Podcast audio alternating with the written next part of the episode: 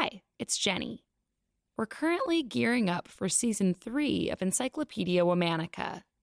In the meantime, we're mixing things up, bringing back some of our favorite episodes in many week longish themes. Our current theme is revolutionaries. Stay tuned for a brand new season coming in September. Thanks for listening. Having lost my paper, had a price put on my life, and been made an exile from home for hinting at the truth, I felt I owed it to myself and to my race to tell the whole truth. This is Encyclopedia Womannica. I'm Ashanti Gholar, host of the Brown Girls Guide to Politics, guest hosting today's episode. Born into slavery, today's warrior became a journalist, educator, civil workers' rights activist, and suffragist. She is best known as a leader of the anti lynching movement. Her reporting on the violent injustices faced by African Americans and the work to make the United States a more equitable place significantly impacted American society. Let's talk about Ida B. Wells. Ida Bell Wells was born in Holly Springs, Mississippi on July 16, 1862, six months before the Emancipation Proclamation. She was the eldest of six children. When Ida was 16, her parents died in a yellow fever outbreak. Ida was determined that she and her siblings would not be split up, so she got a job as a teacher at a rural country school. In 1882, Ida moved with her family to Memphis, Tennessee. Two years later, Ida was riding on a train from work when she was asked to move. She was instructed to move to the colored car, which also served as a smoking area. Furious, Ida refused. When the conductor forcibly removed her from the train, Ida bit him. She sued the railroad company and ultimately lost the case. According to historian Mia Bay, the injustice inspired the beginning of her activism and journalism career. While working as a journalist, Ida wrote about a variety of subjects. She was an outspoken reporter and weighed in on issues such as disenfranchisement and segregation. Rapidly, Ida became one of the most prominent black journalists of her time and was called the Princess of the Press. In 1892, Ida's close friend and two other African Americans were murdered by a lynch mob. The killings motivated Ida to expose the reality of lynchings, becoming one of the first reporters to do so. Ida wrote articles condemning the attack and the wrongful deaths of African Americans.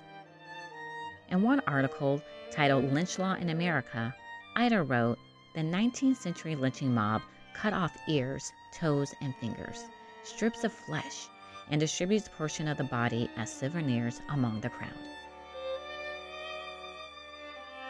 Through her writing, Ida documented the dangers that black Southerners face. After one particularly controversial article that Ida wrote, a mob stormed the office of her newspaper and destroyed the press. Fortunately, Ida wasn't in the office when the incident occurred. Still, the attack understandably frightened Ida and she left town. She moved to New York, where she worked at the New York Age, an African American newspaper. There, she continued her work exposing lynching and wrote a report on the subject for the publication. In 1898, Ida brought her campaign to the White House. She discussed lynchings with President McKinley and lobbied Congress for a national anti lynching law.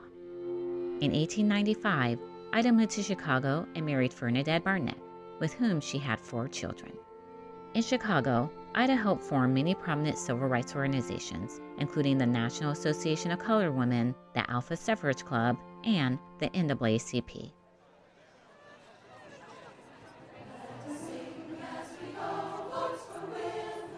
She actively fought for the women's suffrage movement.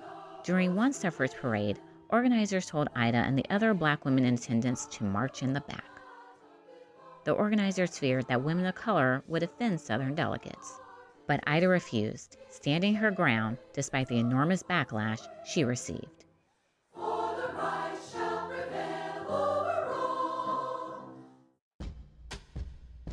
Ida's fight for social justice was relentless. She continued her activism until her death in 1931 at the age of 69. Ida is best remembered for her invaluable role as a social pioneer. Ida risked her life repeatedly to fight against the scourge of lynching and to protect African Americans all over the country. Join us tomorrow to learn about our final warrior, a legendary princess of Burkina Faso. Talk to you tomorrow.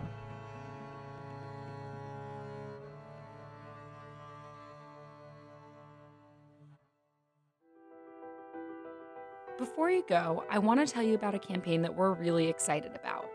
Studies show that women and men are labeled differently in the workplace for the same behavior due to unconscious gender bias.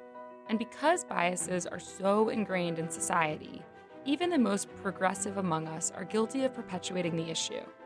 Become a catalyst for change this International Women's Day by joining the Bias Correct campaign at catalyst.org/biascorrect and by using the hashtag BiasCorrect.